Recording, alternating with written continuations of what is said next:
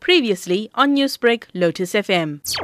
We are in the Harry Gwala district under the local municipality which is called uh, Nkosazana Dlamini Zuma municipality. So under this district there are four other municipalities. So it's uh, municipalities which, that are found in the Midlands, very rich in agriculture mm-hmm. and also in tourist attractions and amazing destinations. As you can see, we have this experience, which is the Creighton train, whereby it has been created to attract tourists. If you can tell me exactly what tourism opportunities are available here in the Harry Gwala district.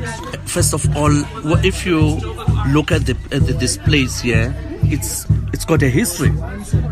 When the late iconic writer uh, Alan Paton wrote in, in his introductory page of his Cry the Beloved Country. He was talking about a beautiful place. He was referring to this place. It's quite amazing. Uh, the, scen- the scenery is, is amazing. Uh, the mountains. And what, what is also good about it is that the air is not polluted. You feel the freshness of the air uh, away from the crowded cities.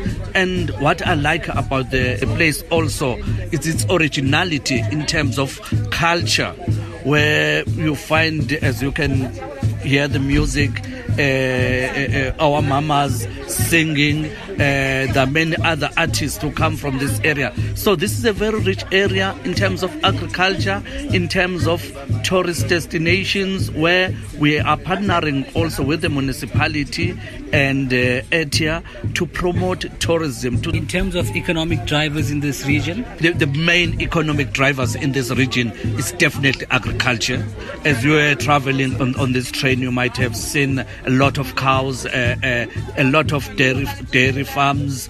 Uh, so it's about the meat industry is quite very good in this area. And also timber manufacturing also timber plantations are quite a, there are quite a lot of them in, in, this area. What can you tell me about the magnitude of the uh, timber plantations here in this region? It, it's quite huge. Actually, the whole province, if not the whole country, depends on the timber that comes from this area, which means also it creates a lot of job opportunities. Uh, maybe people and our listeners will see uh, the furniture they are sitting on, not recognizing that it comes from the plantations that come from this area. Newsbreak, Lotus FM, powered by SABC News.